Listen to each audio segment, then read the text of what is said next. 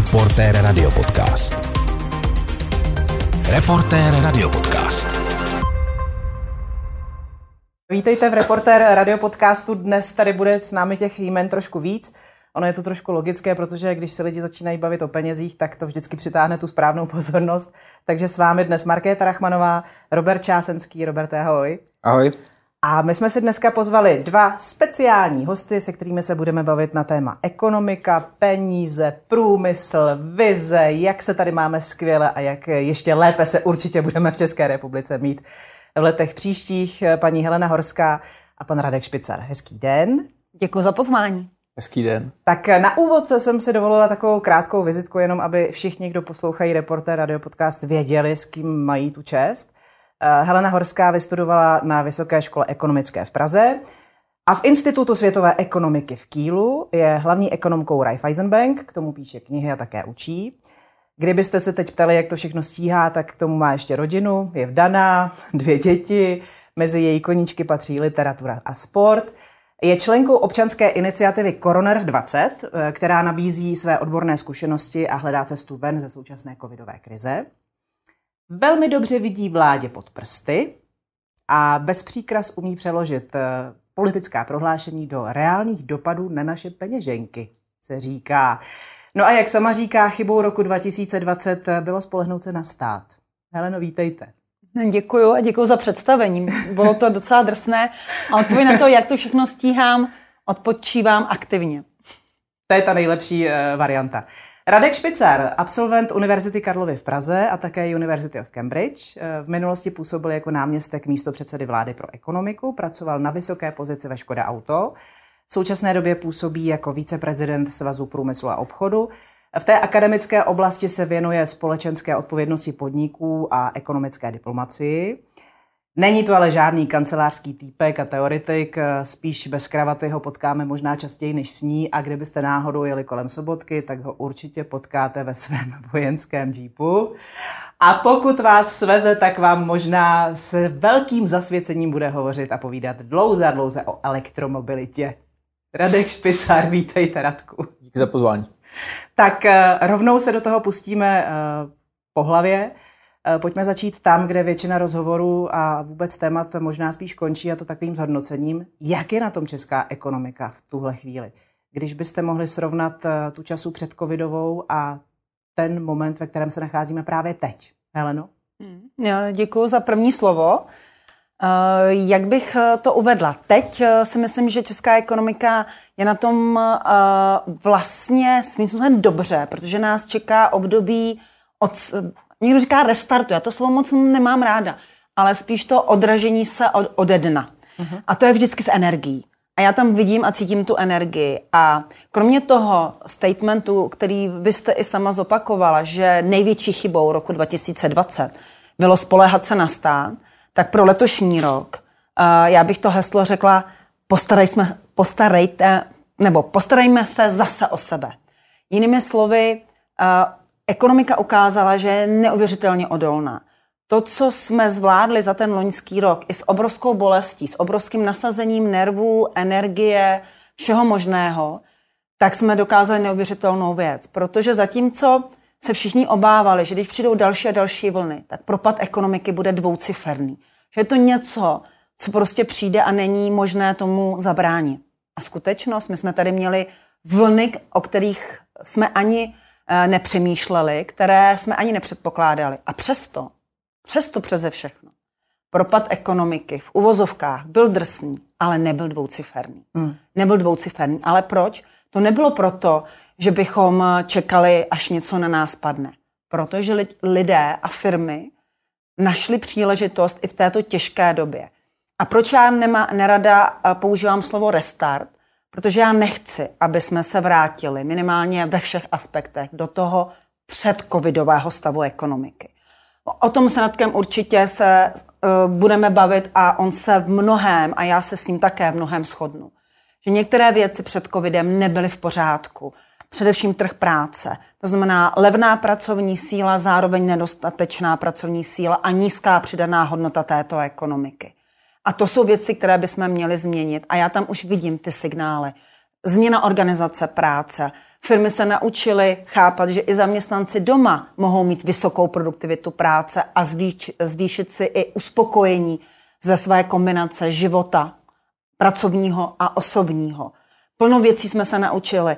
Třeba školství udělalo tak obrovský posun za rok, který bychom třeba ani za 5 let nebyli schopni udělat. A naučili jsme se to.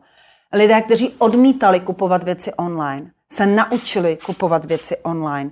A sice se rádi vrátíme do kamenných obchodů, ale už to umíme a víme, že to jde. Mm-hmm. Takže mnoho věcí já vlastně na tom vidím také pozitivního. Takže já jsem ten příznivec toho, řekněme, pozitivního vnímání šoku. Ani covid nepovažuji za krizi, ale za šok. A šok je příležitost pro změnu. A myslím si, že mnozí z nás jsme opravdu tu příležitost vzali za pačesy a já všem za to moc děkuju. Radku. My jsme nejprůmyslovější ekonomikou v celé Evropské unii. Průmysl tuhle ekonomiku živí už 100 let. Já předpokládám, že ještě dlouho živit bude. A myslím si, že jak v té krizi v roce 2008-2009, tak v té loňské a letošní obstál velmi dobře. Ten propad byl citelný, my jsme šli dolů o 8%, což je samozřejmě velmi vysoké číslo, ale věříme, že letos už budeme růst. To znamená, že ten restart, který sice nemáš ráda, ale já si ho dovolím použít, bude rychlý a rychlejší, nežli po té světové hospodářské krizi v roce 2008-2009.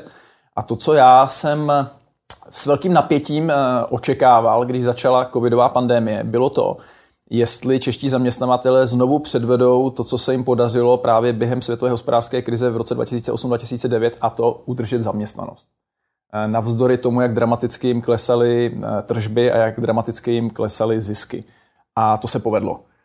Já tohle považuji, to, co předvedli čeští zaměstnavatelé v roce 2008-2009, to, jak udrželi zaměstnanost a nepropouštěli, navzdory tomu, jak byli tvrdě zasaženi, považuji za největší projev společenské odpovědnosti, který tady čeští zaměstnavatelé kdy předvedli. A oni to teď znovu zopakovali. A tenkrát v roce 2008-2009 to bylo pouze na nich, protože vláda nepomohla. A tentokrát musím říct, že to měli o něco lehčí, protože tahle vláda minimálně v tom, co se týká udržení zaměstnanosti, pomohla více, nežli ta v roce 2008-2009. Takže skvělý výsledek, si myslím, navzdory tomu, jak jsme byli tvrdě zasaženi tou pandemií, tak stále patříme mezi země s nejnižší nezaměstnaností v Evropské unii a to si myslím, že je velmi důležité a vlastně skvělý výsledek. My vás tu máme jako zástupce 2 sektorů, bankovnictví a průmyslu. Pojďte si navzájem zhodnotit ty vaše sektory. Heleno, jak vy vidíte stav českého průmyslu? Myslíte si, že je moderní, konkurenceschopný, řekněme, na evropské úrovni? Asi ne všechen. On není průmysl jako průmysl.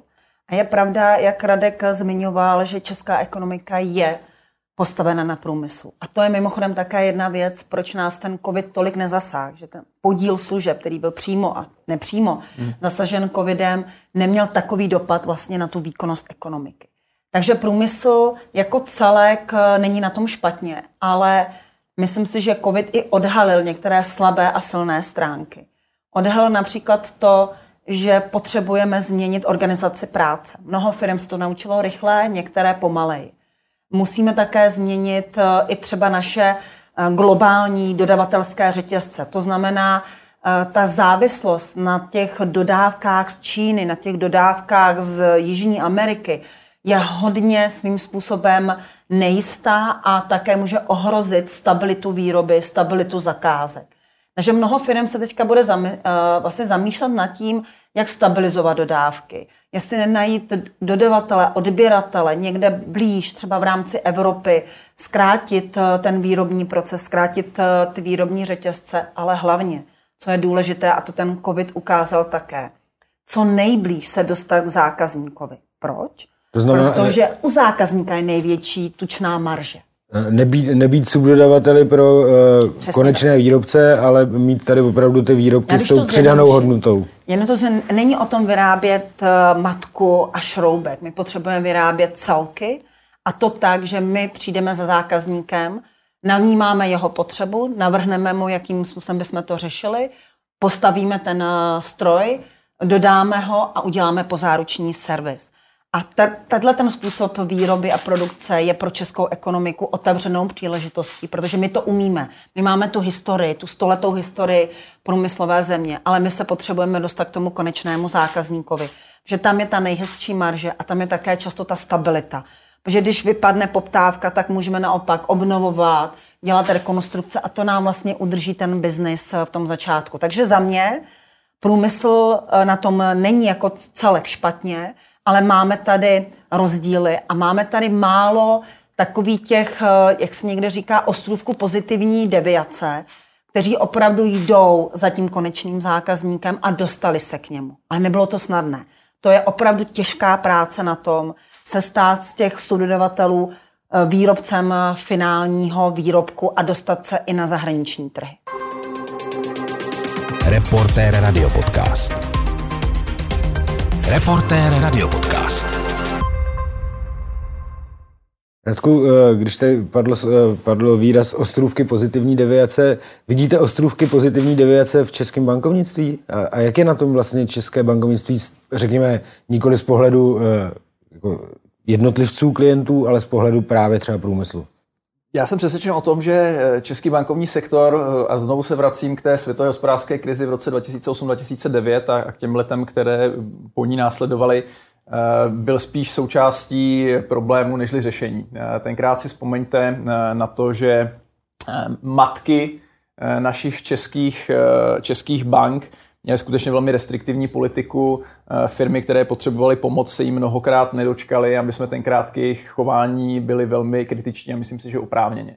A tak jako jsem čekal, jak se my vypořádáme s touto krizí, tak jsem čekal, jestli se změní chování českého bankovního sektoru a musím říci, že se změnilo a že jsem přesvědčen o tom, že v tom posledním roce a půl byl český bankovní sektor spíše součástí řešení nežli problému. To je nutné říci. Jeden z těch důvodů bylo také to, že to nebyla klasická hospodářská krize, která by zasáhla finanční sektor, tak jako to bylo v roce 2008-2009. Tohle byla primárně zdravotní krize, která se přilila do té ekonomické, ale ta krev ekonomiky, ten finanční sektor zůstal téměř nedotčený, nebo mnohem méně, nežli tenkrát v tom roce 2008-2009, tak to je jedna věc, která tomu bankovnímu sektoru umožnila podílet se na řešení toho problému. A druhá věc, opět musím zmínit, že vláda tomu pomohla. Nechci hovořit o covidových programech, těch počátečních, o těch intervalech, které byly příliš dlouhé, když jsme čekali na to, aby vůbec nějaký covidový program vznikl, ale když už potom vznikl COVID-3 pro ty větší firmy, kde právě byla aktivní participace privátních bank, COVID plus za účasti EGAPu a tak dále, tak tam i stát přispěl k tomu, aby český bankovní sektor vlastně pomáhal v téhle krizi firmám, které na tom byly finančně špatně. Takže myslím si, že obstály banky velmi dobře. Vy jste zmínil tu státní pomoc, která opravdu v různých fázích vypadala různě. Pojďme zapomenout na loňské jaro, protože budeme se tvářit, že to se nikdy nestalo, to, co se tehdy odehrávalo. Ale výsledkem tady nejen té vládní pomoci, ale vůbec celkového hospodaření jsou rozpočtové schodky, které vypadají prostě obrovsky, děsivě. Vzduchem létají stovky miliard, jak kdyby to byly drobný. Budeme to muset jednou zaplatit? A pokud ano, kdy to bude? A padne to ještě na nás, na naše děti, na naše vnoučata? Kdo ten účet zaplatí? Heleno. Tak možná nebudu zabíhat do detailu. Ono totiž je rozdíl v tom, kdy se zadlužuje stát a kdy se zadlužuje domácnost. Zatímco u domácnosti, u fyzické osoby se očekává, že během svého života vy ten dluh splatíte. To je jako hypotéka. Vy si půjčíte na dům a předpokládá se, že ten dům splatíte. Nicméně u státu to tak nefunguje. Ten stát je tady na věky věku. Perpetuita, my tomu říkáme. Jinými slovy, co se z toho dluhu, z dluhu státu, bude platit, jsou pouze úroky. To znamená to, co se běží. Asi nedochází k tomu pravidelnému umořování dluhu. Takže ano, budeme muset platit minimálně ty úroky a část samozřejmě, když budeme chtět snížit ten dluh, tak část toho snižování dluhu. Ale přesně jak jste zmínil, my jsme z těch jednotek, často milionů korun, stovek milionů korun, během jednoho roku přešli na stovky miliard korun. Takže i ten dluh bude výrazně dražší, to budou skoro velmi brzo stovky miliard korun jenom na splácení úroků z dluhu a to je velká částka. A když budeme chtět navíc ještě ten dluh snížit, budeme muset opravdu šetřit zase vyšší stovky miliard korun. V téhle době, kdy nám rostou náklady na zdravotní systém, budeme chtět investovat do vzdělávání, investovat do nové ekonomiky, nebude snadné hledat úspory. Radko, jak to vidíte vy? Bude se platit? Já řeknu něco takového, co považuji za ještě mnohem věc důležitější. Jedním z podle mě největších problémů české hospodářské politiky od roku 1989 bylo to, že byla procyklická. Jinými slovy, my jsme v dobách konjunktury, kdy se nám dařilo, nešetřili, ale rozhazovali, vytvářeli rozpočtové deficity a v dobách krize jsme příliš šetřili. My jsme s velkým napětím čekali, jak se vláda zachová na začátku téhle krize a byli jsme vlastně velmi mile překvapeni, když ona řekla, my se chceme chovat proticyklicky, to znamená, chceme investovat, abychom té ekonomice pomohli. To se na začátku skutečně dělo, ale to, co musím říci, že se stalo posléze, tím jsme naopak byli překvapeni nemile a já jsem tomu začal říkat prorozhazovat se z krize. To znamená, ta začáteční ambice proinvestovat se z krize byla za nás v pořádku, ekonomice to pomohlo, ale potom se to zvrhlo v něco, čemu my říkáme prorozhazovat se z krize a budu naprosto konkrétní. Prostě v době, kdy skutečně roste státní dluh, rozpočtový deficit je v řádech stovek miliard korun, si vláda nemůže dovolit poskytovat slevy na jízdném určitým skupinám obyvatel. Vláda si nemůže dovolit takovým způsobem, jak to dělá, jednorázově zvyšovat důchody. A vláda si nemůže dovolit zrušit superhrubou mzdu takovým způsobem, jak to udělala. To byla prostě fatální chyba hospodářské politiky, která ten deficit dramaticky zvýšila o desítky miliard korun a ten náš problém do budoucna veřejných financí to zcela zbytečně, podle mého názoru, ale velmi dramaticky zkomplikovalo. A vracím se k tomu začátku, kdy pro mě v téhle věci je vzorem Německo, které skutečně příkladně v těch letech předpandemických, v té době sedmileté, šestileté konjunktury, vydělávalo velké peníze, ale šetřilo si je, vytvářelo rozpočtové přebytky, které potom v té krizi vrhlo do ekonomiky. To znamená, my jsme vydělávali tak jako Němci, samozřejmě v porovnání s tou silou naší ekonomiky, ale místo toho, abychom v těch konjunkturálních dobách vytvářeli přebytky, které v těch hubených dobách bychom potom do té ekonomiky mohli poslat tak jako Němci, tak jsme vytvářeli rozpočtové deficity. A tohle se také velmi negativně v té krizi projevilo, protože když se podíváte na štědrost podpory německé vlády vůči německé ekonomice a německým podnikům, tak je zcela nesrovnatelná s tím, jak česká vláda pomáhala českým podnikům. A jedním z těch důvodů je, že česká vláda kvůli tomu, jak špatně hospodařila před krizí, na to prostě neměla, aby jim tolik pomohla jako ta německá. A myslím jenom, promiňte, že to Německo nebylo zdaleka samo. Pokud se podíváme do Rakouska, bylo to velmi podobné. Taky měli naspořeno, taky měli z čeho pomoct. No ale když jsme to prostě prorozhazovali předem, tak to se nemůžeme divit. Přesně tak. Když jsme u těch úspor, je pravda, že spousta expertů se shoduje na tom, že Češi, jednotlivci, ušetřili během pandemie prý v průměru až 15 000 korun na hlavu. To, že já osobně to na sobě nepozoruju, tak to je věc jiná, ale je to pravda? Opravdu jsme neutráceli, šetřili a máme teď v podstatě všichni plný polštáře? Jestli můžu? Je důležité si uvědomit, a už jsme se tady o tom bavili, že vlastně banky byly součástí řešení šoku. Nemluvím krizi, o šoku. Protože banky mimochodem ještě dříve, než vláda vyhlásila memorandum na splátky, tak banky nabízely klientům, firmám možnost odložit splátky úvěrů. Takže mimochodem v těch penězích, já to nenazývám ani úspory, protože to ve své podstatě jsou peníze, které nám zůstaly na účtu, ano. Ale my je vlastně ještě za úspory ani nepovažujeme. Uh-huh. A to ještě neříkám o tom, že je tam obrovský rozdíl mezi jednotlivými příjmovými skupinami, mezi jednotlivými domácnostmi.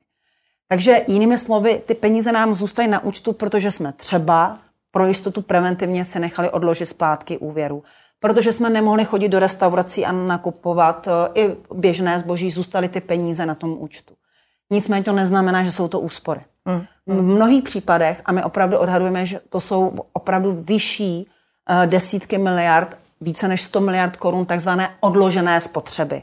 Jakmile se nám otevřou restaurace, otevřou se nám obchody, budeme moci cestovat, budeme moci jezdit na dovolenou, tak nemalá část těchto peněz, já netvrdím, že najednou postupně, se do té ekonomiky vrátí. Takže nejsou to čisté úspory.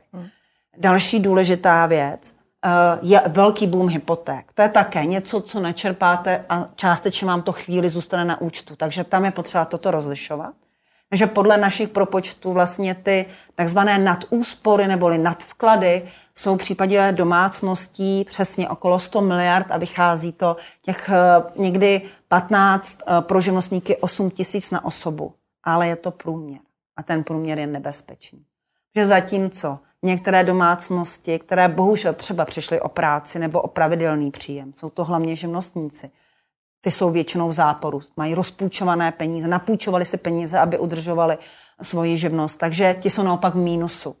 Ale domácnosti, a tady už to bylo zmíněno, nepovedená daňová rošáda schválená 2 dny před štědrým dnem, tedy zrušení superhrubé mzdy a zároveň snížení daňové sazby, uvolnila peníze lidem, kteří to ale nepotřebovali. Ta daňová rošáda měla cílovat na skupinu lidí, kteří mají nízký příjem, protože ti byli nejvíce ohrožený covidovým šokem. Ti přicházeli o práci, ti přicházeli o příjmy. A pokud tedy v té době, kdy nám každá koruna byla dobrá a my jsme vlastně zavedli zrušení superhrubé mzdy a snížili daňovou sazbu a to pomohlo vlastně více příjmovým, tak jsme zcela toto opatření trefili mimo cíl, úplně mimo. Šlo na druhou stranu, než mělo jít. Mělo se pomoci těm lidem s nízkými příjmy. Protože ty peníze, které teď jsou na těch účtech, to nejsou peníze těch nízkopříjmových. To jsou ty peníze mimochodem také z této daňové změny, které vlastně tam leží a teď co se stane? Ono to nemá jenom tyhle důsledky, ale stane se, že si všimněte, začaly růst nám ceny. Protože lidé mají tu odloženou spotřebu, budou realizovat tu spotřebu. Zároveň byly nízké, teď už rostou úrokové sazby na hypotéky. Co udělají lidé? No tak mají obavu, jak budou vypadat jejich důchody do budoucna, tak je logické, že i člověk se středním příjmem řekne, no tak pro mě důchodové zajištění je koupit si investiční byt a já to budu mít jako dodatečný příjmy. Protože jsem jako důchod pro svoje stáří a svůj budoucí příjem pro svoje stáří. Takže nám rostou, stále rostou a budou růst ceny nemovitosti, protože máme tady stále malou nabídku bytů. Že tohle má strašně moc souvislostí, o kterých tady mluvíme, ale v žádném případě to není tak. A v žádném případě nemůžeme říct závěr, že jsme zbohatli během covidového šoku. Že máme peníze, které se nám válejí na účtech. Ne, neválí a hlavně, když už tam ty peníze někdo má, neznamená, že to má i Anička a Frantík z vesnice, tamhle buď ze Sobotky, nebo tamhle od nás z Mnichovic. Není tomu tak. Opravdu vlastně udělali jsme ještě větší rozdíl mezi příjmovými skupinami. Ty nůžky se nám ještě víc rozevírají a tohle musí politici opravdu řešit, protože rozvírání nůžek v sociální oblasti, v příjmové oblasti, ale také ve vzdělávání. O tom to jsem chtěl doplnit. No. Strašně se mluví, protože ne všechny domácnosti měly zázemí x počítačů, připojení k internetu, tiskárnu. Z začátku moje děti, kdyby jsme doma neměli tiskárnu, tak by nefungovaly. Učitelé se teprve učili pracovat s tou digitální formou výuky. Takže tohle nám rozděluje, tu společnost víc, než jsme měli ji před covidovým šokem. Reportér Radiopodcast.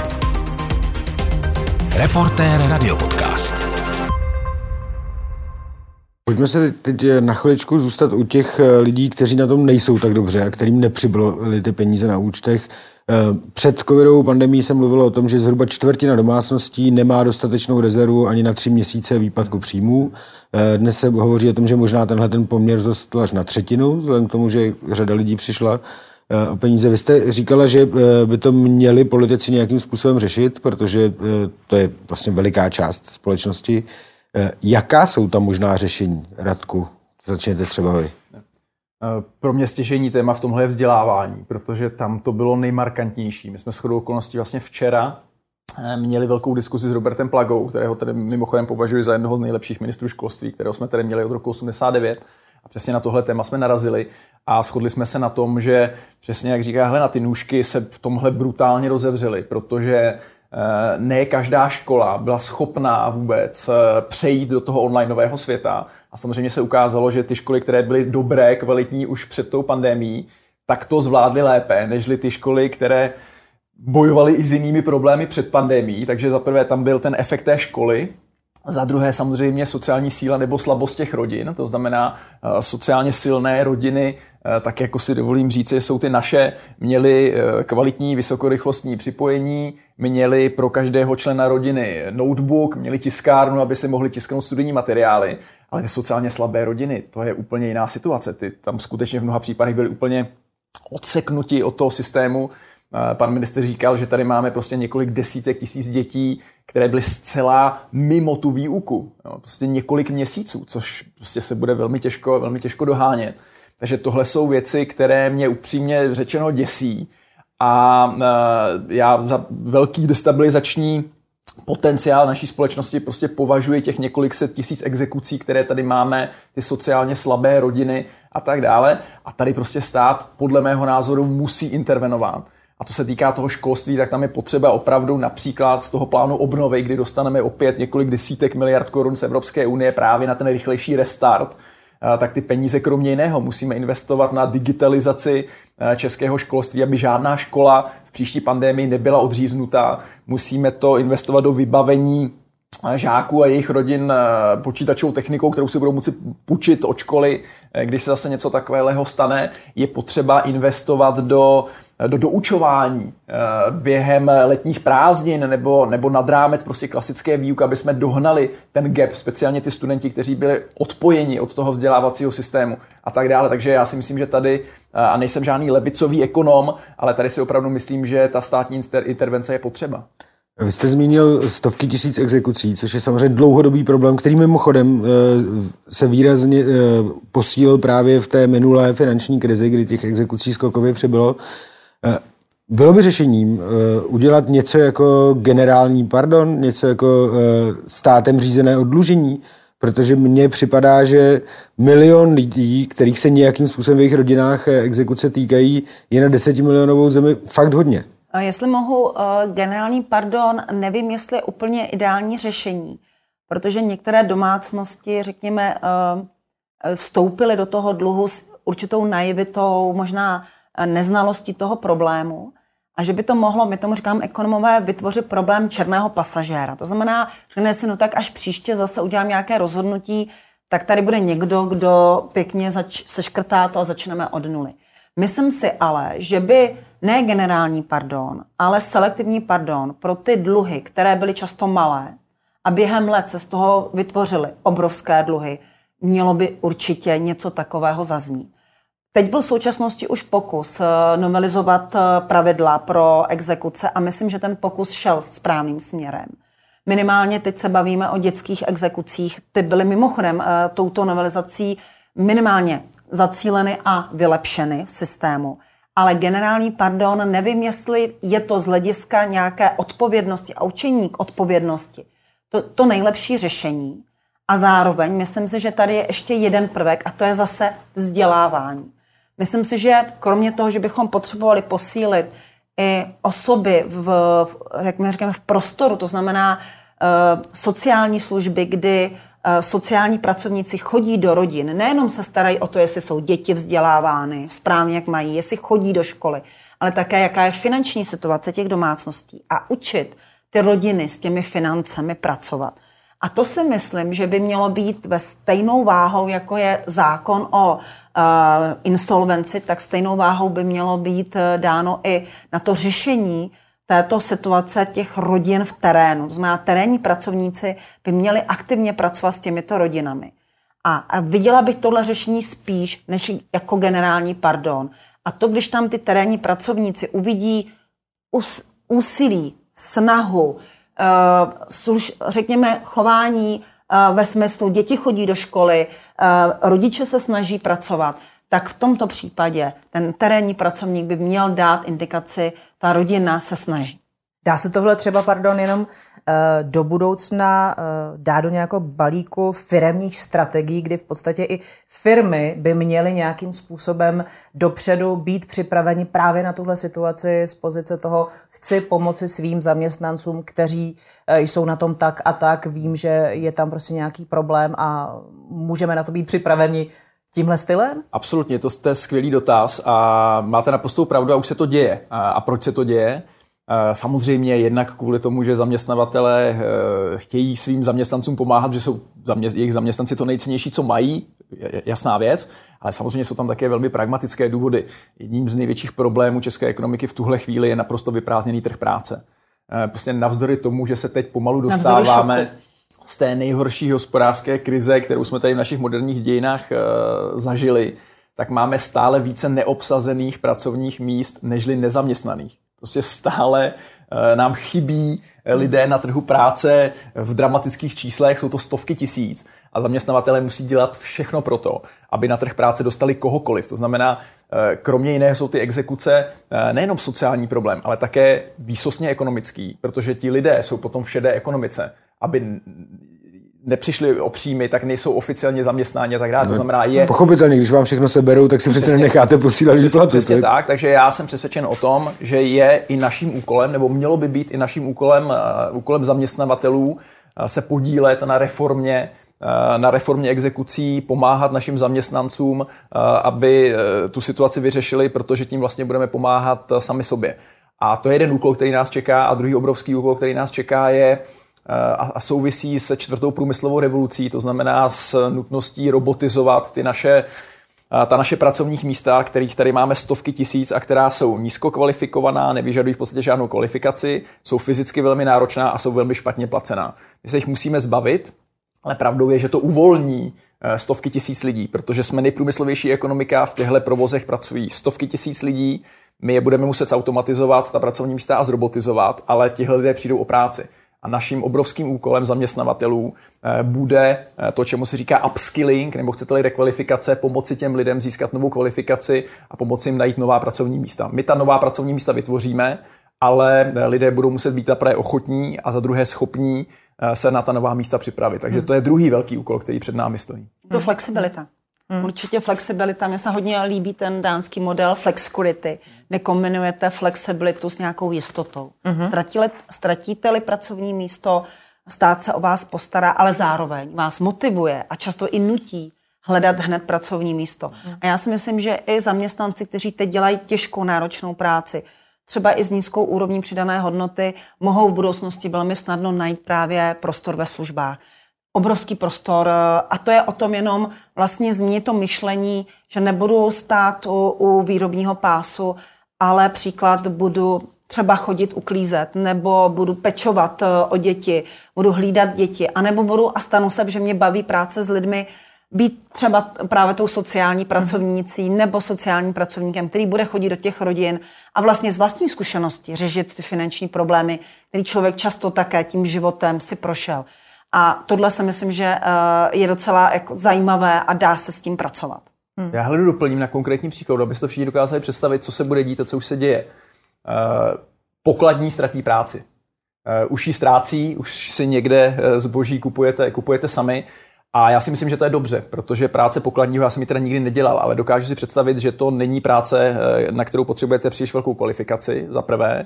Za druhé je to manuálně, podle mého názoru, velmi náročná práce a za třetí není příliš dobře placena.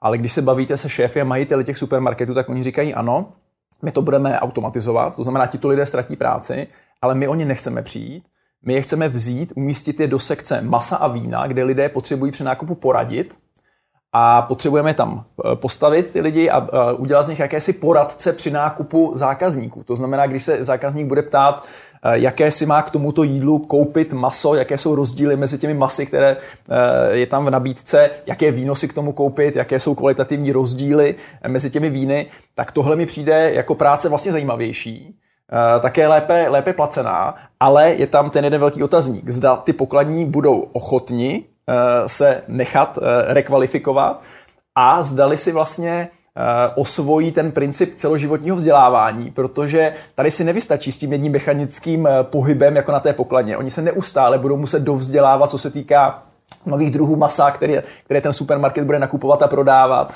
nových druhů vín, když bude rozšiřovat sortiment a tak dále. Takže ta připravenost na tu změnu a vlastně připravenost na to, že se budeme muset celý život dovzdělávat, aby jsme drželi prst na tepu té ekonomiky a zůstali konkurenceschopní, To asi nebude pro všechny úplně jednoduché, ale bude to nutnost pro nás, pro všechny do budoucna.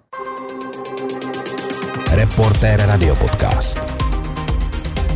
Reportér Radiopodcast. Musím říct, že rekvalifikace s pokladního someliérem a dokonce celoživotní vzdělávání speciálně v someliérské oblasti je jedno z nejpříjemnějších, který si teda umím představit. Výborně, dobře. Ale... Zní to i lákavě, že? Zní to docela dobře. Otázka je, kolik trpělivosti na to ti zaměstnavatelé budou mít, protože přece jenom ne každý pokladní asi dokáže v sobě objevit potenciál komunikačních dovedností se zákazníkem. Přesně tak, ano, přesně tak. Ale když se bavím o té společenské odpovědnosti firem, já myslím, že i ten covidový šok ukázal odpovědnost firem, kterou české firmy, ale také i zahraniční majitelé českých firem mají. Protože vemte si, často jsme se bavili, na jaře byla velká diskuze, zavřít, nezavřít průmysl. Já jsem říkala, hlavně pro vás nezavírejte průmysl od stolu, že vy vůbec nevíte, jaké provazby v tom průmyslu existují. A vlastně tam bylo vidět obrovská sociální a společenská odpovědnost firem, protože mnoho firem daleko dřív, než to bylo povinné, testovali své zaměstnance, hlídali si šíření covidu ve svých provozovnách. V létě nic nerozvolnili, promiň, Helenu, že skáču do řeči, na rozdíl od vlády. Ano, nastavili si na jaře hygienické normy, hygienická pravidla. My sami v bance jsme byli rozděleni na týmy. Vlastně přes léto jsme tento systém vůbec nerozvolnili. Jakmile došlo k navýšení čísel, hned jsme zpřísňovali pravidla. Nečekali jsme, až někdo přijde s příkazem či zákazem něco dělat. Reagovali jsme velmi pružně. A vlastně pak byl, zvláštně v zimě, byl napaden průmysl za to, že jak to, že průmysl funguje, a přitom ostatní části ekonomiky byly zavřené. Kdyby byly nastaveny tyto hygienické normy i v ostatních sektorech ekonomiky a my jsme je dodržovali, tak jsme vlastně nemuseli dojít těm extrémním uzávěrkám, ke kterým jsme došli. To je můj osobní názor. Ale jenom chci říct, ta společenská zodpovědnost se vlastně během tohoto covidového šoku také ukázala. A musím říct, že byla jsem hrdá na mnoho firem, které mi psaly, že dělají všechno proto, že vlastně tam neměli výskyt. A nebo když byl výskyt, tak často to byl i tatínek z porodnice, který si přinesl covid a málem ho přinese do firmy, ale včas ho zachytili.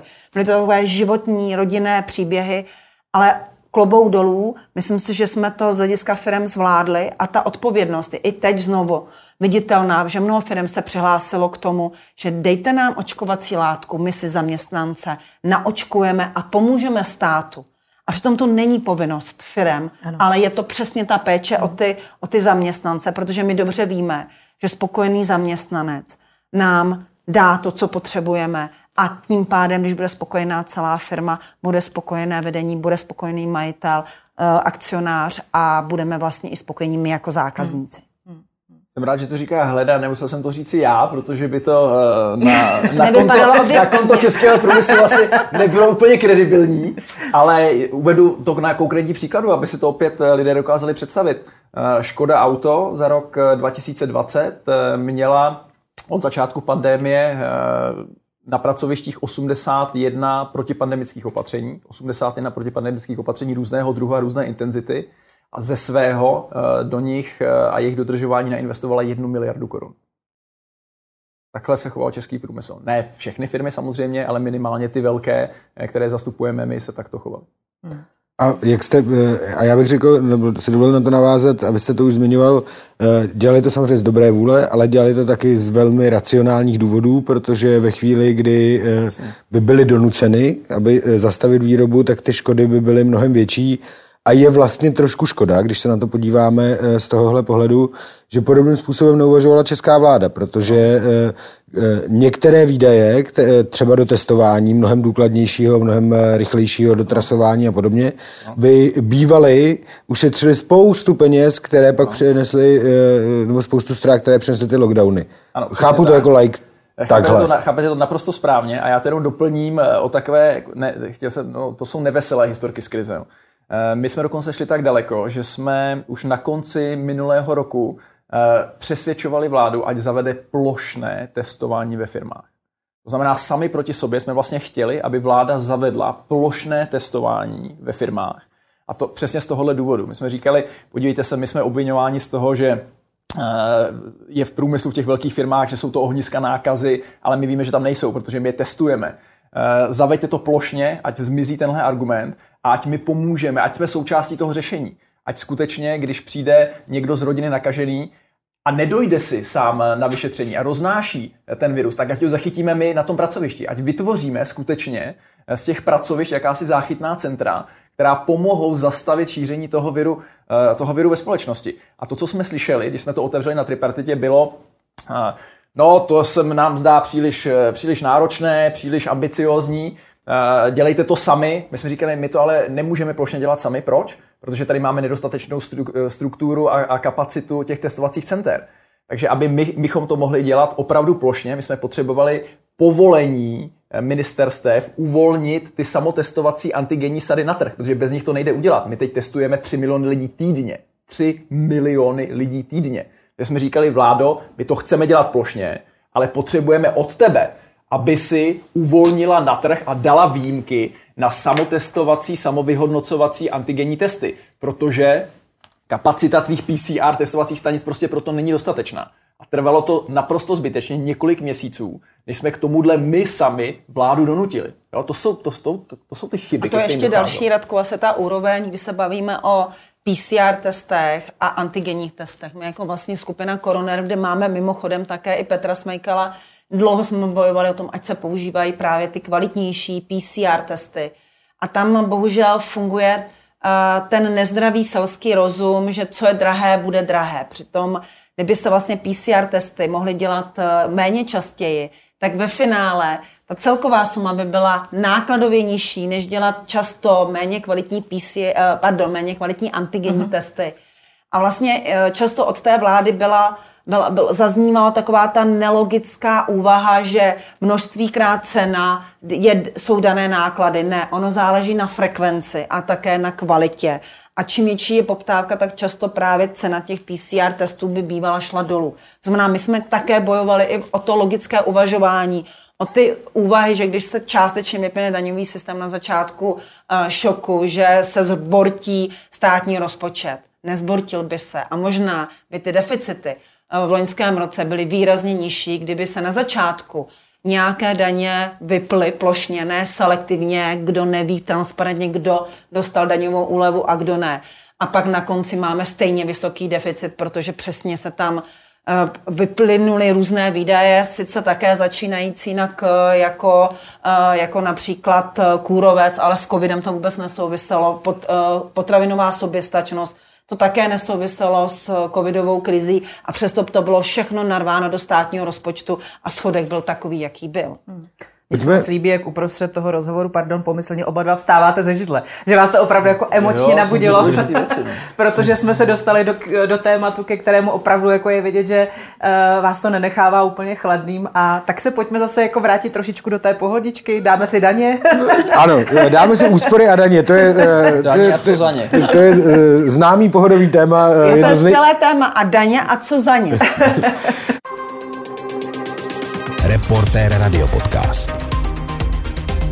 Reportér Radiopodcast. No ale ještě než se tam k daním, tak mám jednu otázku. Politické strany před volbami tvrdí, že místo růstu daní uspoří na výdajích. No, nakolik je reálné, aby se ve státních výdajích skutečně našly úspory v řádu desítek nebo dokonce stovek miliard, o kterých tady byla řeč, už že se vlastně budou platit na té dluhové službě a podobně. Je to možný? Je opravdu možný vyléčit současný stav českých státních financí bez toho, aby se zvyšovaly nějaké daňové sazby? Budu se snažit být velmi stručná, protože to je velké téma.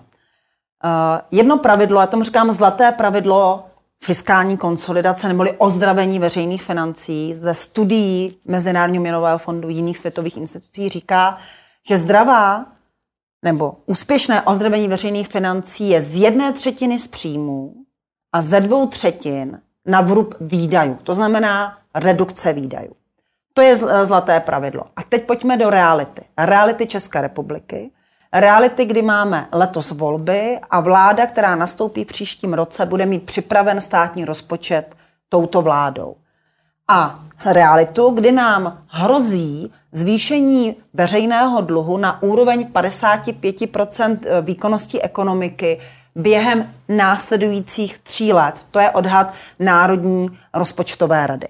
To znamená, zbývají nám 2 roky vládě, budoucí vládě jakékoliv, zbývají 2 roky na to, aby přibrzdila růst dluhu, ne-li ho vlastně zastavila a něco dělala. A v tomto případě to zlaté pravidlo ozdravení veřejných financí je problém. Proč? Protože nemáme dostatek času. My se dostáváme do fáze krizového managementu. Jinými slovy, musíme najít to, co lze dělat rychle. První co, zmiňovali jsme to tady, se nabízí návrat té situace v případě daní z příjmu fyzických osob na tu předcovidovou úroveň. To znamená vrátit ty příjmy, o které se stát v tu nejméně vhodnou dobu připravil o 100-110 miliard korun ročně, vrátit na původní úroveň. To znamená, tam máme aspoň tu první 100. Další úspory. Já bych ráda i po té zkušenosti s reakcí státu na COVID viděla výrazně štíhlejší stát, výrazně digitalizovanější, efektivnější. Ale to chcete udělat za 2 roky. Mluvila jste o 2 letech, to jsem vám chtěl říct. To chcete udělat, to s prominutím neuděláte za 2 roky. Jinými slovy, máme tady už, víme, 100 na příjmech a teď bychom potřebovali minimálně 300 miliard, abychom ozdravili, aby jsme zastavili nárůst dluhu, aspoň 300 miliard ušetřit ročně. Jinými slovy, musíme, dobře, budeme hodně škrtat, budeme muset škrtat ve výdajích, budeme muset, ono se to bez těch výdajů neobejde, protože zároveň nám porostou ty náklady na splácení dluhu. Nebude to snadné, to znamená, během toho krátkého období musíme připravit zásadní reformu správy státu, včetně té digitalizace, ale totální opravdu revize státní agendy. To znamená, proč to neděláme digitálně, proč to dělá tolik úředníků, proč si státní úřady nevyměňují informace, které už o nás mají. To znamená revize státní agendy a vyloženě zeštíhlení. To musí probíhat paralelně, ale to nestihneme během těch 2 let. Takže musí se najít úspory v běžných výdajích. A tady musím říct, a to možná budu mluvit vlastně za Radka, v soukromém sektoru je normální, že manažer dostane úkol během roku snížit běžné výdaje své firmy o 10-20%. Udělejme to státu. Ať stát dokáže, je schopen ušetřit na svých běžných výdajích, ne na investicích, na kapitálových výdajích, ale na běžných výdajích, na dotacích, které jsou také nemalou součástí výdajů státu. Ušetřit také právě ty 10%, protože tam je opravdu potřeba šetřit. Jinými slovy, mě z toho zlatého pravidla vychází covidové, krizové pravidlo pade na pade. Znamená, musíme 150 miliard najít v příjmech a 150 miliard najít ve výdajích. A musím říct, že to bude vyžadovat velkou odvahu, silnou vyjednávací schopnost ministra financí, ministryně financí, tohle to zařídit, ale těch 150 miliard na straně příjmů dají se sehnat, a těch 150 miliard na straně výdajů dají se. Ale nebude to politikaření, bude to krutá cesta ke zdravým financím. Velmi krutá dieta.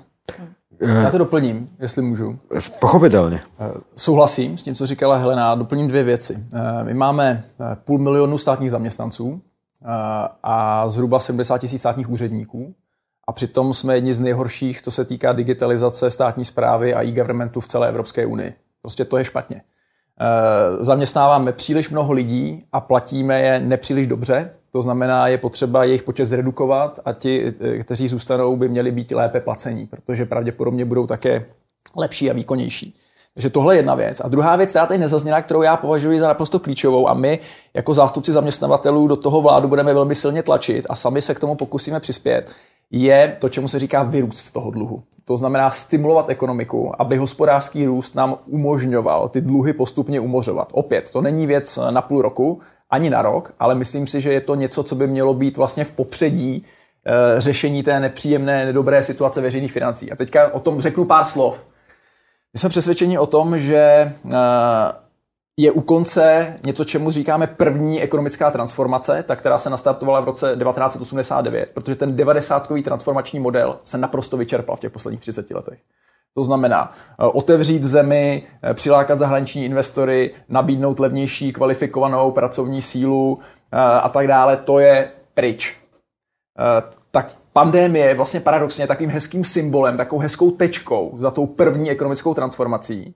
A my jsme přesvědčeni, že teď musí začít druhá ekonomická transformace, která tuhle zemi a její ekonomiku dostane kvalitativně mnohem výš. A tak jako nám ta první ekonomická transformace, ona totiž nebyla neúspěšná. Umožnila dohnat země a v ekonomické výkonnosti dokonce předehnat, jako je Portugalsko, Itálii, Řecko, Španělsko a Itálie, tak ta druhá ekonomická transformace nám musí umožnit začít dohánět ten sever. Kde je ten problém? Ten problém je, že ta první ekonomická transformace vytvořila něco, čemu my říkáme levná ekonomika, kterou tak skvěle vlastně kromě jiného popsali odbory, když poukázali na tu levnou práci. Protože my stále ještě, a to je výsledkem té první ekonomické transformace, máme proti Německu třetinové platy. Ale ty třetinové platy, ta levná práce, jak tomu říkají odbory, ta je jenom důsledkem. Příčinou těch levných platů je ta levná ekonomika. A součástí té druhé ekonomické transformace musí být zbavit se té levné ekonomiky, aby jsme se zbavili těch levných platů. A musíme to postavit na třech pilířích. Za prvé, musíme se zbavit toho dědictví na té první ekonomické transformace a přestat být ti subdodavateli s nízkou marží, bez kontaktu se zákazníkem, tak jak o tom správně Helena hovořila na začátku. Musíme se stát těmi německými finalisty, nesmíme do té pračky dodávat jenom ten motor, musíme mít tu pračku a tu značku, to znamená vyrábět finální produkty, mít přímý vztah zákazníkovi, ad 1, ad 2. Jsme odtoková ekonomika, Ilona Švihlíková má pravdu, prostě odtéká odsud každý rok přes 300 miliard korun. My musíme motivovat zahraniční investory, aby ty tady peníze nechávali a podpořit český kapitál, aby tady byly české značky, které tady budou ty své peníze reinvestovat, protože pak to jsou peníze, které půjdou na platy, když tady zůstanou, na výzkum, na vývoj, na spolupráci s univerzitami a tak dále. To znamená zastavit ten syndrom odtokové ekonomiky. A za třetí, musíme intenzivně digitalizovat, robotizovat a automatizovat. Takže tohle jsou tři věci, které nás čekají v těch příštích dekádách, protože to bude na dekády. A když se nám to podaří, tak nám to umožní řešit i tu velmi nepříjemnou situaci veřejných financí. Ale bude to bolet, bude to velmi náročné. My jako zaměstnavatelé to víme, budeme si to muset odpracovat především my a ta vláda nám s tím buď to pomůže a pak to pro nás a pro všechny v téhle zemi bude rychlejší a levnější, anebo nám nepomůže a pak to bohužel bude trvat o dost déle a bude to pro nás o dost dražší. A já budu reagovat, protože já když jsem mluvila o ozdravení veřejných financí a to je strategii, jak to udělat správně, ta strategie právě říká, snížme dluh, ale neudusme ekonomiku. A tudíž to ozdravení veřejných financí musí být opravdu chytré. Chytré znamená, že budeme podporovat ekonomický růst, nebudeme ho dusit a zároveň se nám tím pádem bude i snáš škrtat ten dluh. A to chytré znamená, že my musíme cílovat úzká hrdla české ekonomiky. První, co jsme tady zmiňovali, trh práce.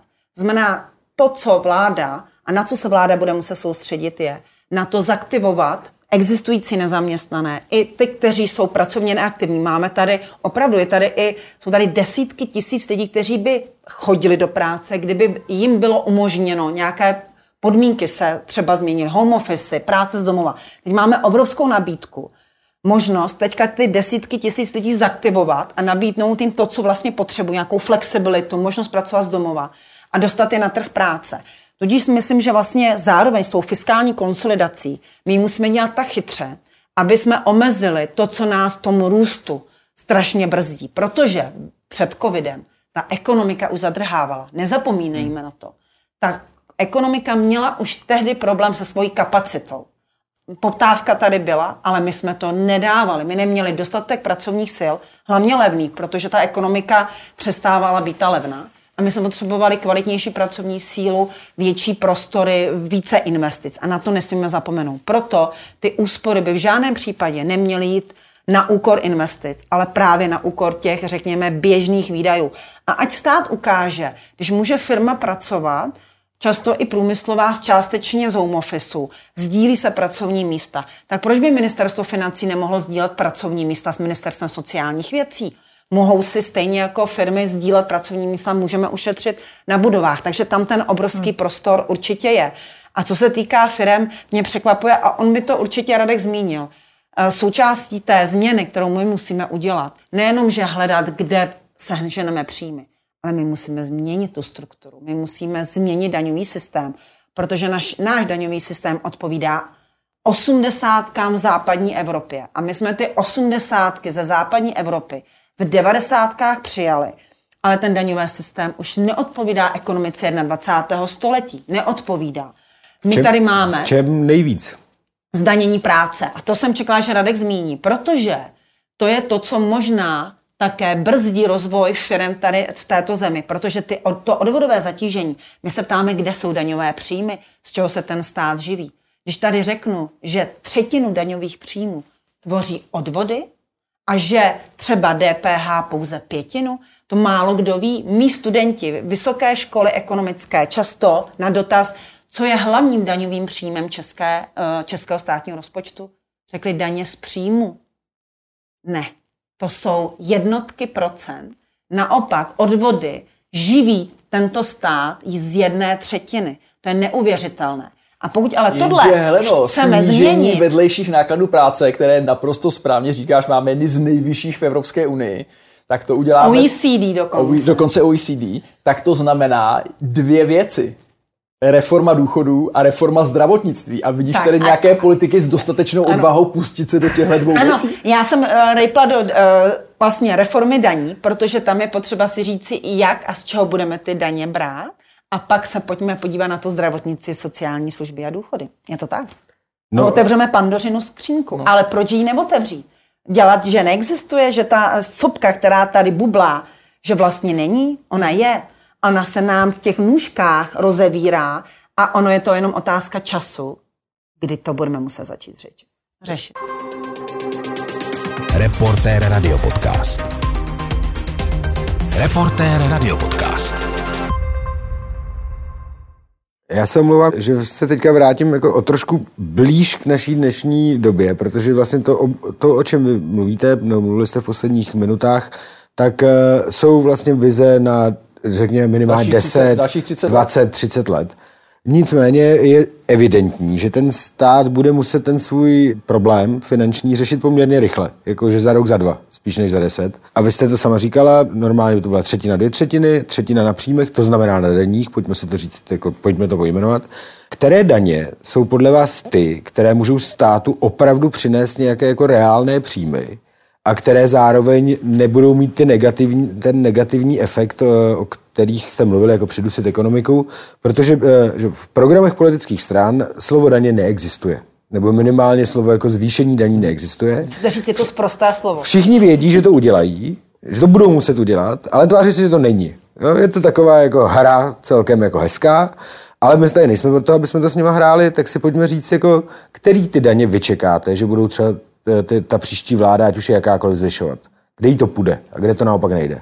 No tak já říkám za sebe a pak dám rád slovo Heleně, že my jim v tomhle teda rozhodně radit nebudeme.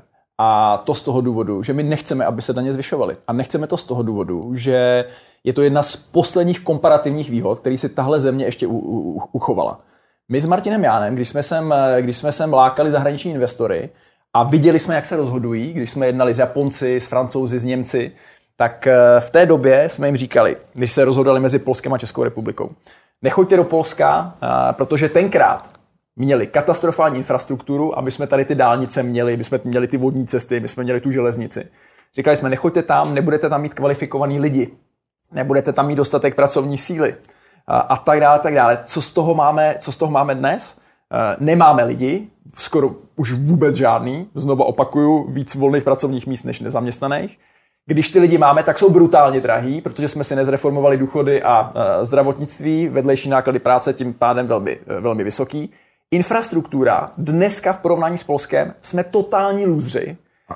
Nejen s Polskem, přesně tak, ale to Polsko je prostě brutální příklad, protože já si pamatuju tenkrát, když jsme lákali LG, tak jsme jim říkali, přátelé, jestli chcete do Polska, tak si naložte ten váš kamion těma vašima obrazovkama a ve 12 dopoledne vjeďte na nějakou v úvozovkách polskou dálnici. Oni tam nic takového nemají a když vjedete na tu jejich asfaltku, tak ten kamion si do ní takhle o 10 cm propadne, protože to je prostě nějaký nekvalitní asfalt, vy už se tam odtamtud nikdy nedostanete.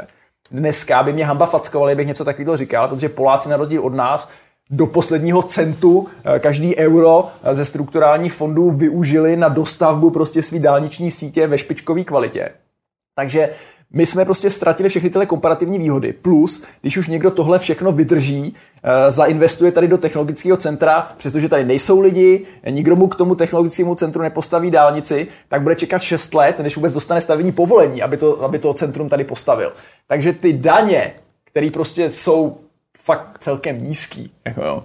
To je pro nás jedna z posledních komparativních výhod, který ještě můžeme říct, přijďte sem investovat, nebo české firmy zainvestujte tady, ten stát vám minimálně na těch daních z příjmu jako tolik nevezme. Takže my nebudeme vládě radit, jako který daně má zvýšit, pouze teda za předpokladu, že to bude obráceně, že oni řeknou, my snížíme vedlejší náklady práce, zrychlíme stavební povolení, dostavíme ty dálnice a my budeme vidět, za co teda ty peníze stát, když mu jich dáme víc, utratí, ale obráceně, nějaký biankošek. Jako zvedněte nám daně a my počkáme, co s nimi uděláte. Ani náhodou.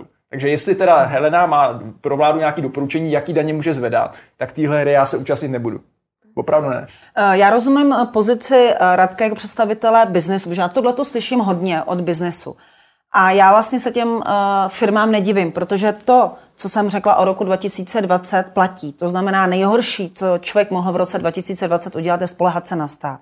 A teď čekejte, že zaměstnavatelé firmy budou v roce 2022 nabízet státu, že mu pošlou pár desítek, stovek miliard, který mu teďka chudínkovi chybí v rozpočtu. To by chtělo hodně velkou charitu a hodně velký srdce. Najdou se firmy, které řeknou, dobře, můžeme se tady bavit o nějaké přechodné solidaritě vzhledem covidovému šoku, ale tohle je stav, jo? To je prostřeno od čistého stolu. Když jsme potřebovali pomoc nebyla tak, jak jste aspoň slíbili a teď po nás budete chtít zaplatit účet za tu vaši party, toho se účastnit asi nebudeme. Ale, a já jsem pozici ekonoma, tudíž nezastupuju tady firmu a já jako ekonom můžu říci, které daně mohou mít menší negativní dopad na ekonomický růst, to, o čem tady vlastně jsme se s Radkem bavili, jak to udělat, aby jsme nepodvázali ekonomický růst. Já nejsem politik, já nejsem odpovědná za to rozhodnutí, které udělám, já ho nemusím prodávat voličům. Pohled ekonoma je takový, že my ekonomé se podíváme, jakou máme strukturu daňových příjmů teď v porovnání třeba s průměrem z OECD, kde máme nižší, kde máme vyšší výběr daní. Nejde jenom o sazbu, jde také o základ daně, protože tam se určuje ten výběr. Je to více parametrické rozhodování. A když se na to podíváme, tak první, co do očí bije, to je katastrofálně, jsme se bavili, odvodové zatížení práce příliš vysoké. Takže tam naopak by bylo potřeba snížit odvodové, ale to nezvyšujeme, to neděláme ty nové příjmy.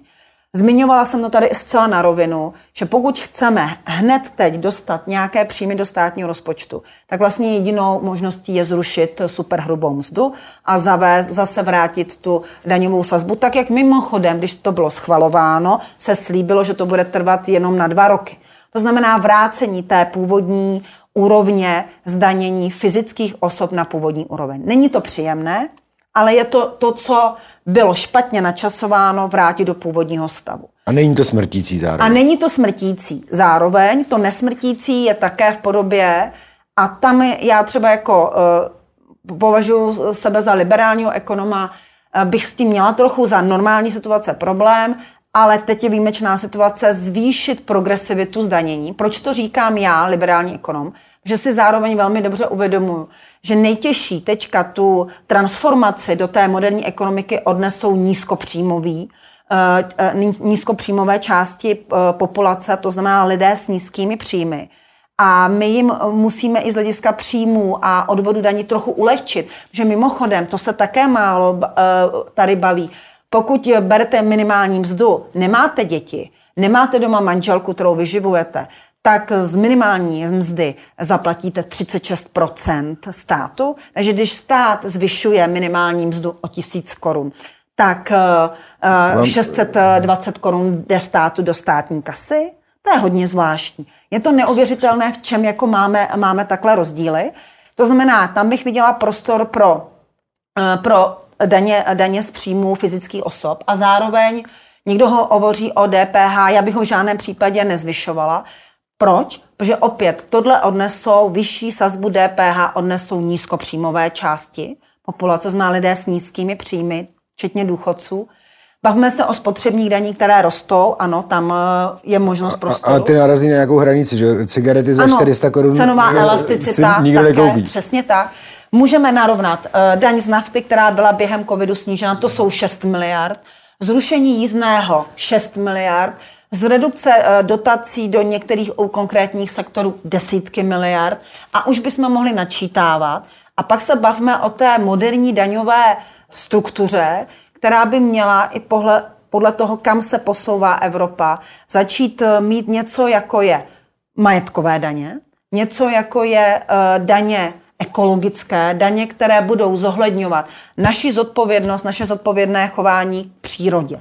To znamená, tohle je otevřená diskuze, která by měla začít být a my ekonomové k tomu můžeme přispět tím, že řekneme ano, toto dává smysl, toto bude mít nejméně bolestivý dopad na ekonomiku, to bude nejméně tu ekonomiku bolet a zpomalovat ji. Ale my nejsme politikové, kteří řeknou, my chceme takovouhle sazbu, takovéhle daňové výjimky, takovéhle daňové základy. Já to ještě doplním, jestli můžu. Proč se nechceme téhle hry účastnit? Jeden z těch hlavních důvodů diskuze, je... Diskuze, to není hra, to je diskuze. No ani téhle diskuze, protože nás čekají brutální výdaje. Jako opravdu s tou nutnou modernizací a transformací českého průmyslu a české ekonomiky. Budou s tím spojené pro nás jako obrovské výdaje. Pro automobilový průmysl v souvislosti s elektromobilitou, jako bavíme se o desítkách miliard korun. Pro energetiku v souvislosti s Green Dealem bavíme se o stovkách miliard korun. To znamená představa, že nás čekají tyhle brutální investice, abychom se prostě udrželi konkurenceschopní s tím okolním světem a ještě myslet na to, že budeme více dávat státu, který nehospodaří úplně efektivně, prostě pro nás znamená ne. Takže jestli to někdo vymyslí, dobře, ale my to teda navrhovat dobrovolně rozhodně nebudeme. Mně se Radku líbilo, jak jste se rozohnil hrozně. Mně se to líbilo začátku, že Radek je přesně. Bylo mi to sympatický. Já jsem se na to neptal proto, abych z vás lámal jako sebezdanění, to opravdu ne. Mě zajímalo přesně to, jakým způsobem se vlastně o tom uvažuje. Jestli majetkový daně jsou ta budoucnost třeba v té daňové struktuře na místo zdanění příjmu a práce a podobně. Ale já teď doufám, že se rozohníte ještě jednou, ale opačným směrem, protože vy sám sebe, jestli se nemýlím, označujete za dělníka integrace nebo dělníka eura někdy. Dělník evropské integrace. Přesně tak. S nadsázkou samozřejmě. Chápu. A dávalo by podle vás v téhleté, řekněme, nové ekonomické realitě smysl znova diskutovat o tom, jestli se pro Českou republiku hodí zavedení eura? Jo. Já bych mohl mluvit půl hodiny. To nemůžete, téma, protože tolik času nemáme. Takže to řeknu opravdu velmi stručně. Euro je jenom měna. Euro je jenom měna. To z nás prostě neudělá Německo, kdyby jsme ho přijali. Stejně tak, jako to z nás neudělá Řecko. Jestli jsme silná ekonomika, která si s krizí poradí dobře nebo špatně, o tom rozhodují úplně jiné věci, než to, čím se v té zemi platí. To znamená, Němci budou mít restart mnohem lepší, protože si nasyslili peníze, poslali je do ekonomiky, mají finální výrobky, mají vysoké marže, mají fungující trh práce. Mají dobrý platy. Přesně tak. A není to eurem. Stejně tak, jako kdybychom ho přijeli, tak to z nás neudělá Řecko, který prostě není schopný vybírat daně, nemá tam žádný registr nemovitostí a tak dále. Je to jenom měna, je to prostě převodní záležitost. V zemi, kde 80% lidí má hrůzu z přijetí eura, prostě nemůžete to euro přijmout. Já jako si myslím, že by to byla fatální politická chyba, protože politik se nemá chovat jako nějaký osvícený diktátor, který ví, co je dobrý pro jeho zemi, a já jsem přesvědčený, že by pro nás euro bylo dobrý a že by nám pomohlo ekonomicky už kvůli tomu, jak jsme exportně orientovaná ekonomika, ale prostě politik nejdřív musí lidi přesvědčit, nejdřív musí rozptýlit ty jejich obavy a když získá jejich podporu, tak to může udělat. Takže v tuhle chvíli podle mě to nejde. A to, na co já čekám, je na politiky s odvahou, který začnou konečně hladit tu společnost proti srsti, vysvětlovat ty mýty, kvůli kterým se ta společnost bojí. A tím hlavním mýtem, věřte tomu nebo ne, já jsem z toho byl úplně v šoku, když jsem ty průzkumy viděl, tím hlavním důvodem, proč Češi nechtějí euro, je, že se bojí zdražování. Totální euromýtus, který naposledy totálně znegovali Slováci. Prostě žádný zdražení nebylo. Ten stát si to může pohlídat, Slováci to dokázali a my bychom to dokázali taky. A poslední věc, kterou řeknu, je, pro boha, podívejte se na Slovensko. Oni tenhle experiment udělali za nás. Ekonomika, která je menší, která je slabší, tu odvahu našla v nějaký prostě svým vývoji politickým, našla ty politiky s odvahou, které do toho vstoupily. A jaký je výsledek? Výsledek je takovej, že 30% Slováků říká, no, asi to předtím bylo lepší, a 70% Slováků jsou naprosto spokojení s eurem, nedají na něj dopustit a nikdy by se ke slovenské koruně nechtěli vrátit. Takže Olda Dědek, bývalý koordinátor přijetí eura, má na to krásný bormot, říká: Radku, Češi, který tím eurem neplatí, je to pro ně jenom teorie, vůbec nevědí, k čemu jim to bylo, tak se toho boje jak čerti kříže, zatímco Slováci, který ho mají v té peněžence, žijou s ním několik let, platí s ním, vidějí přesně, k čemu jim je, tak jsou prostě obrovský fanoušci eura a já věřím, že by to u nás bylo úplně stejně. Exportérům by to pomohlo a bylo by nám líp, byť jeho efekty nepřeceňuju. Ale prostě v této situaci si to nějaký politici musí odpracovat a já nevidím vůbec žádný, protože když jste zmínil, že v těch volebních programech daně chybějí, tak to euro tam až na jednu světlou výjimku teda chybí taky, bohužel. Reportér Radiopodcast.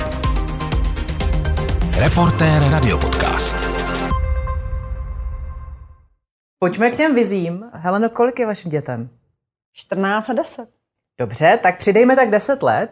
Kdyby jedno z vašich dětí přišlo, chci si koupit se svým partnerem byt v téhle době. Je tahle doba opravdu vhodnou pro investici do nemovitostí? Pro mladý lidi? Nebo byste jí to jako maminka, která se pohybuje v tom bankovním sektoru, samozřejmě rodičovsky spíš rozmluvila a řekla jí ty mínusy, který to sebou všechno nese? Tak jednak nákup nemovitosti pro vlastní užívání není investice. To je první věc. Jo? To je pro mě ekonoma je spotřeba.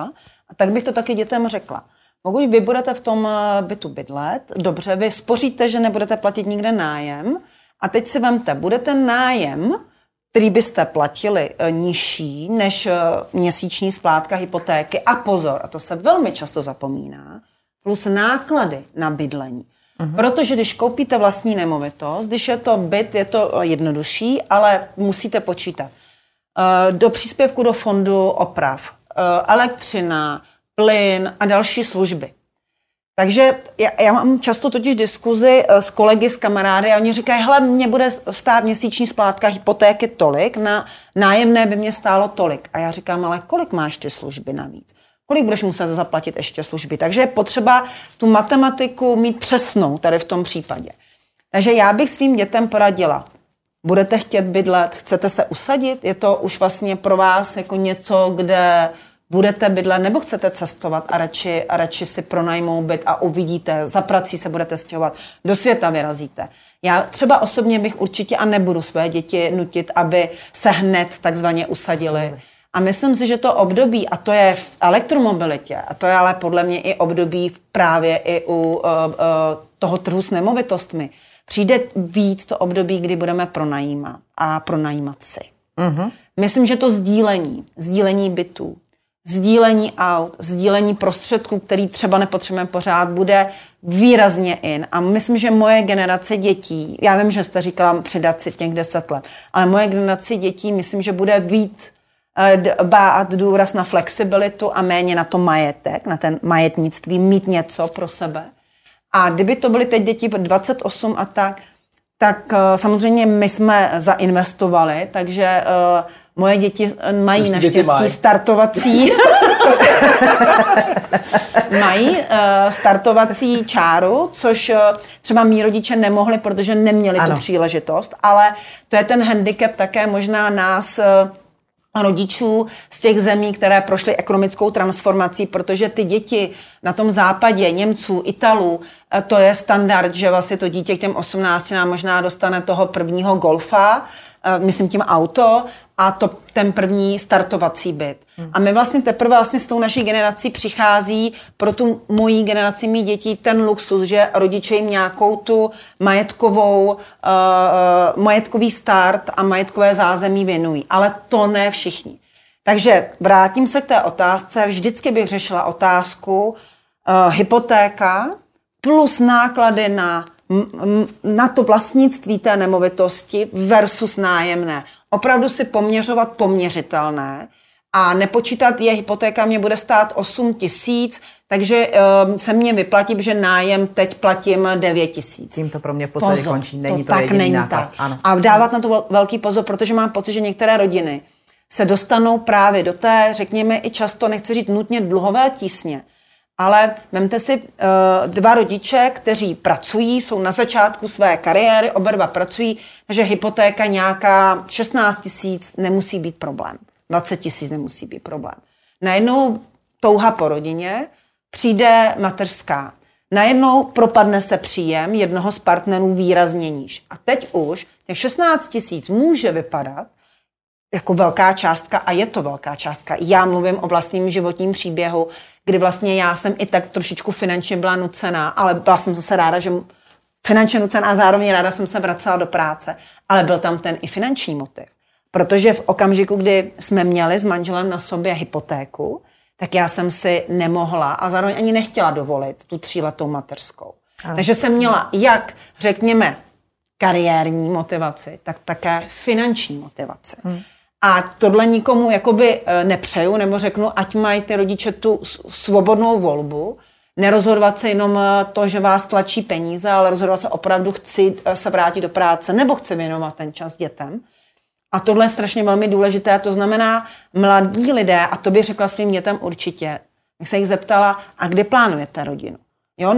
Není to tak, že teďka si zajistíte to hnízdečko, z každé výplaty budete šetřit na stoleček, na židličku. Do toho se rozlítám po světě, takže byt v podstatě bude ladem. A pak vlastně bude ladem, budu to pronajímat.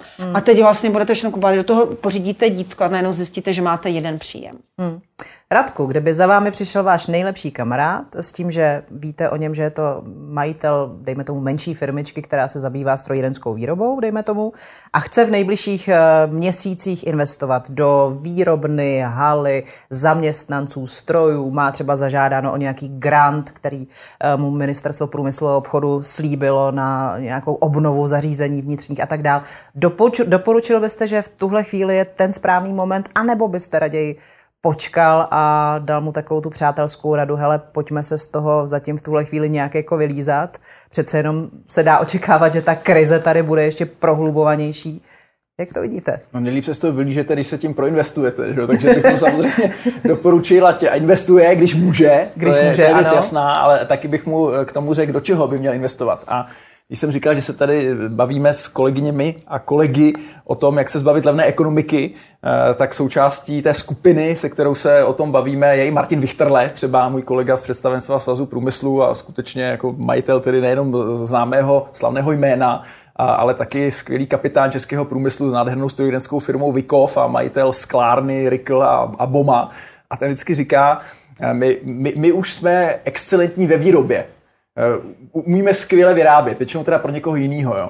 A teďka nastala doba, aby jsme se taky naučili vyvíjet a prodávat. Takže já bych tomu kamarádovi řekl, investuj, ale ne do toho, že budeš lépe vyrábět, než jsi vyráběl doteďka, ale udělej něco pro to, aby si taky začal vyvíjet a prodávat. Protože to si myslím, že je pro nás v těch příštích 30 letech, té druhé ekonomické transformace, to vůbec nejdůležitější. A na to bych úplně, s tím bych naprosto souhlasila, protože není otázka, jestli investujeme, ale do čeho investujeme. A to se týká státu, ale i soukromých firm. Takže přesně investice do té větší automatizace, větší robotizace, vyšší přidané hodnoty je ta investice, která se vyplatí v každé krizi. I v krizi se vyplatí, i v šoku. A mám mnoho případů z mého okolí, kde firmy navzdory toho šoku, navzdory té nejistotě, vlastně otřepali se, zjistili, že vlastně funguje svět dál. Naopak, že poptávka nám teďka v mnoha případech vzrostla, mnoho firm cítí vlastně nedostatečnou kapacitu. Ale teď je důležité, jak budeme investovat. Ne, že investujeme, ale jak a do čeho. A já děkuju Radkovi, že to vlastně tak hezky řekl, že teď už není důležité, že to dobře a skvěle vyrábíme. Ale my potřebujeme investovat právě do toho, jak to vymyslíme, jakou tam přidanou hodnotu budeme mít a jak budeme stále závislí na té nedostatečné pracovní sile, která v České republice je. To znamená, bez těch robotů a bez toho automatického systému řízení my se už neobejdeme. Jinými slovy, nenajímej dělníky, najmi designéra. Přesně tak. A vypadni z Evropy. Protože Evropa považuji se za dělníka evropské integrace. Jsem strašně rád, že před Brexitem 85% našeho exportu, po Brexitu pouze v vozovkách 80% našeho exportu končí na vnitřním trhu Evropské unie, protože to je trh, který je perspektivní, kde se dobře platí, konkurenceschopný, s vymahatelností práva, takže všechno v pořádku. Ale prostě 80% na jedno teritorium je strašně nebezpečná, riskantní závislost.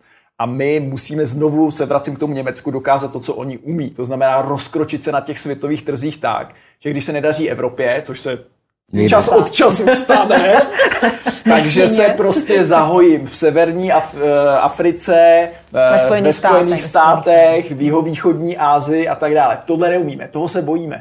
A to je ta odvaha a ambice. Je to tak? A to si myslím, že už dostáváme. Máme tady přesně ty, ostrůvky pozitivní deviace. No z těch 10 my potřebujeme ty 100 a z těch 100 potřebujeme ty 1000, které vlastně budou vidět nejen v Evropě, ale i na těch světových trzích. A příklady tady máme, zbrojovka koupila Colt, což je prostě nádhera. A Tomáš Čupr učí západní Evropany, jak si kupovat potraviny. To jsou ty 10 pozitivní deviace. A vás jedničkou na světě, v jedné z nejperspektivnějších věcí, jako je cybersecurity. Takže jo, jsou tady ostrůvky pozitivní deviace a je jenom potřeba, abych tady bylo víc, ale už tyhle ukazují, že to jde. Takže ono to půjde, ale chce to odvahu. A vytrvalost. A velkou. Moc vám děkujeme za to, že jste si na nás dneska udělali čas. Helena Horská a Radek Špicar byli hosty Reportér Radiopodcastu. Ať se vám daří. Děkujeme moc. Děkuji za pozvání a bylo to velmi příjemné. Děkujeme. Děkujeme. Reportér Radiopodcast.